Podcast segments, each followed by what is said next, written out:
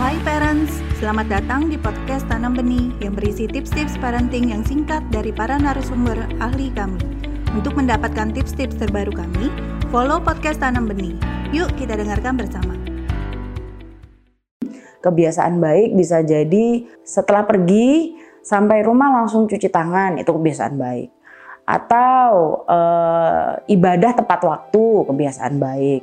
Atau masuk sekolah tidak boleh terlambat atau tidak boleh bolos sekolah itu semua contoh-contoh kebiasaan baik. Jadi bisa dari sekolah, bisa dari rumah, bisa dari luar rumah, bersosialisasi dengan tetangga. Jadi biasanya ada pakem-pakem tertentu yang tanamkan orang tua ke anak-anaknya.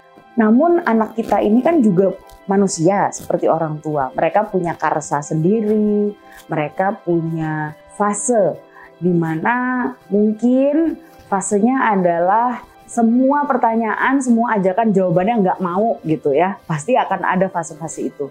Nah, jika anak hanya diberitahu apa yang harus dilakukan tanpa diberitahu kenapa, nanti dia akan kesulitan mengikuti aturan atau mengikuti kebiasaan baik yang ditanamkan oleh orang tuanya. Karena mereka tidak paham kenapa ya saya kok perlu melakukan ini. Kenapa saya harus melakukan ini. Jangan-jangan mereka nanti akan akhirnya berasa dipaksa.